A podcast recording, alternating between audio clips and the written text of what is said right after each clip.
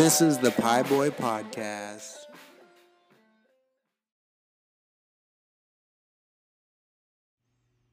Hey, what's up? It's the Pie Boy Podcast, and this is Casey James Swain. My friends call me Sparky. Welcome to episode 134. Middle of chaos. Like, life is fucking nuts.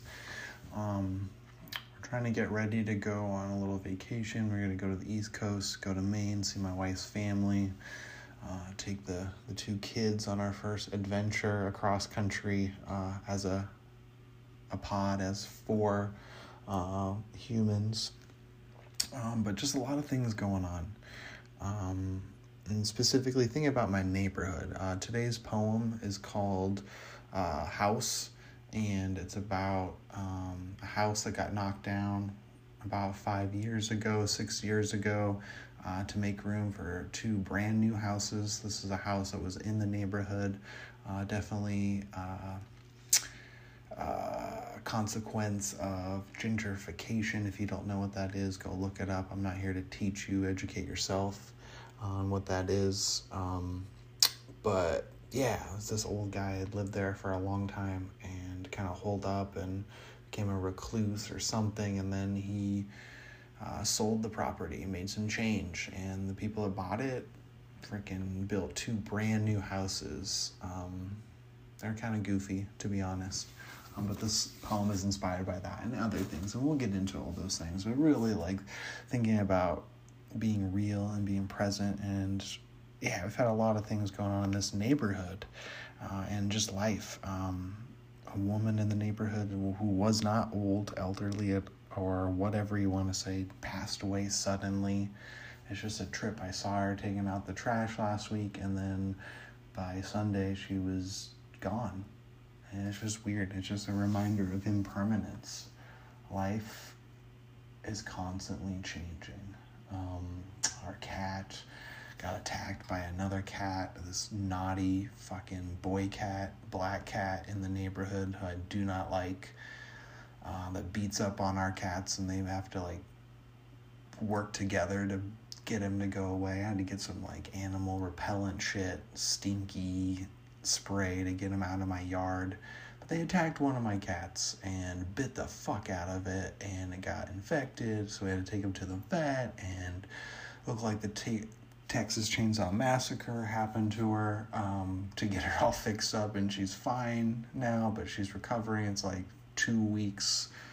Uh, until the stitches come out. It's just intense looking at that thing every morning and night, and giving her food, and she's wearing a cone. It's a lot.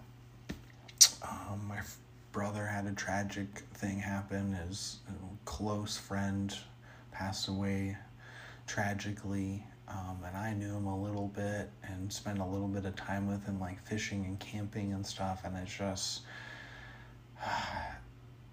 it hurts, and there's so much to it, and so deep. Um, um, but just another reminder of impermanence. Like life is constantly changing and moving in beautiful ways, but also in tragic ways, and that's part of the cycle.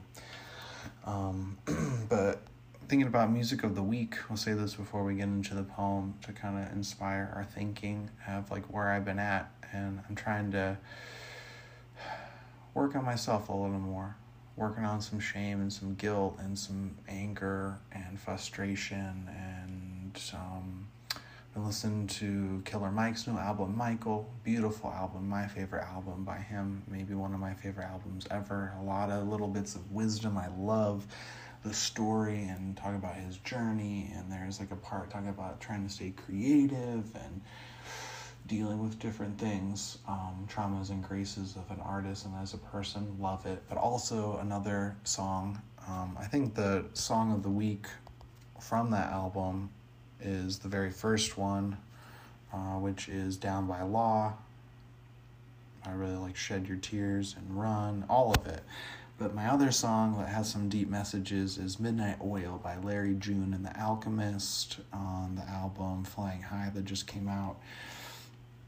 And he's talking about your attitude is everything and you, you got to do something and whatever it is that you're going to do, it it's got to be something that you want to do, that you want to show up to do, and that's like such a huge part of your life and your attitude and your mindset is everything. And it's just a reminder. I'm working on that, and it's hard. I'm in the muck, but I'm doing it. So, let's get into it. House. They're going to take the house on the circle away. Remember that one where we found that kitten and saw that weird man sitting, sharpening that bowie knife that could have taken our life in an instant? The bank has every right to take this hog, and it boggles my mind if it's a kind gesture. That would that wound will fester for years to come, and I used to stare into the window and watch the shadows dash and dart when it, it got dark. My heart always ached a little over those freak shows. Honestly, I hope they foreclose. I need a rest. Might even earn some closure for my health. Take the house, please. I'm sick of it. The nightmare has come further than normal, and I'm glad to let you know it's out of my hands, and I couldn't be happier. They're taking this fucker if we like it and you don't. Set her up for winter when the fire department needs to blow off some steam. The smoke will be a blessing, lifting the darkness. This house will be gone someday, and all the bad memories will fade into the end.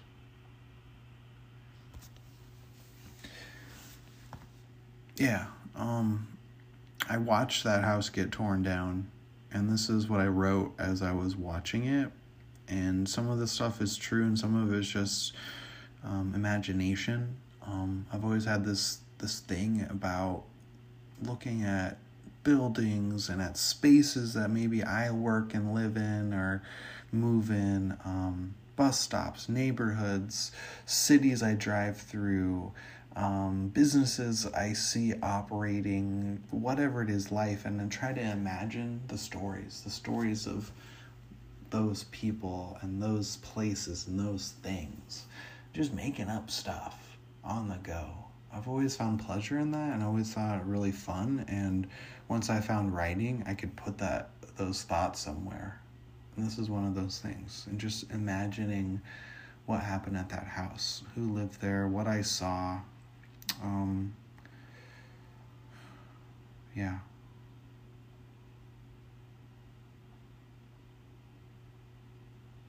I was kind of hoping the bank would take it, um, but some developer snagged it up and put in some houses and made a whole bunch of money off of other people's livelihood. Um, weird. So neighborhood is interesting. Uh, it's by Jefferson High School and it's definitely old. Um, I love all the little history lessons I've gotten since I've been here um, in this part of Portland. I've lived in Oregon and around Portland my whole life, but in Northeast Portland, Albina specifically, lots of history. Um, but in the neighborhood specifically, around this time, uh, I've seen that come down. There's this guy that would come, it's like three summers in a row, around the same time of July. He would come and do a bike ride through the neighborhood because he grew up here in the 60s and the 70s and he had moved away. He was, I think, like maybe in his 50s, maybe early 60s and he told me about living in the neighborhood and he told me about that house I got torn down and the guy that lived there was a little kooky and he told me some stories. But my favorite things that he would tell me about and he told me three different versions, but the one was how there used to be a fire signal in the neighborhood, so it didn't call the fire department specifically. It was faster to hit this button in the middle of the neighborhood that was enclosed in glass uh, that would ring the fire station, the nearest one. And how they would sit in this treehouse down the road and they'd try to shoot it, shoot the glass out with their BB guns. And if they did it, it was like a big deal. And supposedly he was like one of his only friends that could actually do it, even though it caused havoc in the neighborhood. But I thought that was cool. Um, he told me a little bit about the different neighbors that lived around, uh, people that lived in my house, different people. Um, but that fire thing, I always thought that was interesting.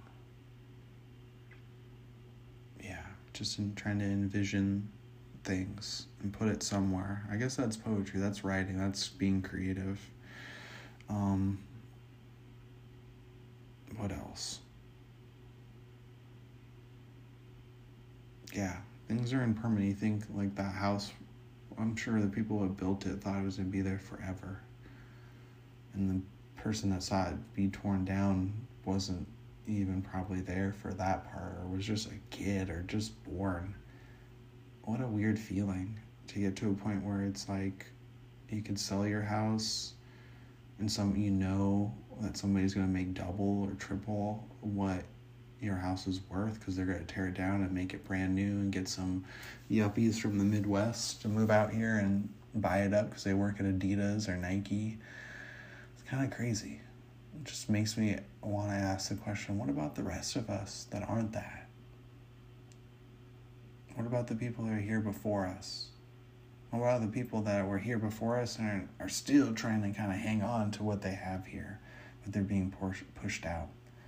I think about gentrification every day in my neighborhood, like how I'm how I'm participating in it or adding to it, how I can help it, spot it, speak about it, educate myself about it. I think we need more of that in the world more caring about our, our little neighborhoods so then we can make our our cities better and our towns better and our states better and our country better. Start small, work backwards. Anyway, I'm getting off on a tangent. Anyway, uh, this is a invite to go pay attention to things in your neighborhood. The abandoned houses, the bums, the kitties, the lights, the stories, the neighbors, all of it.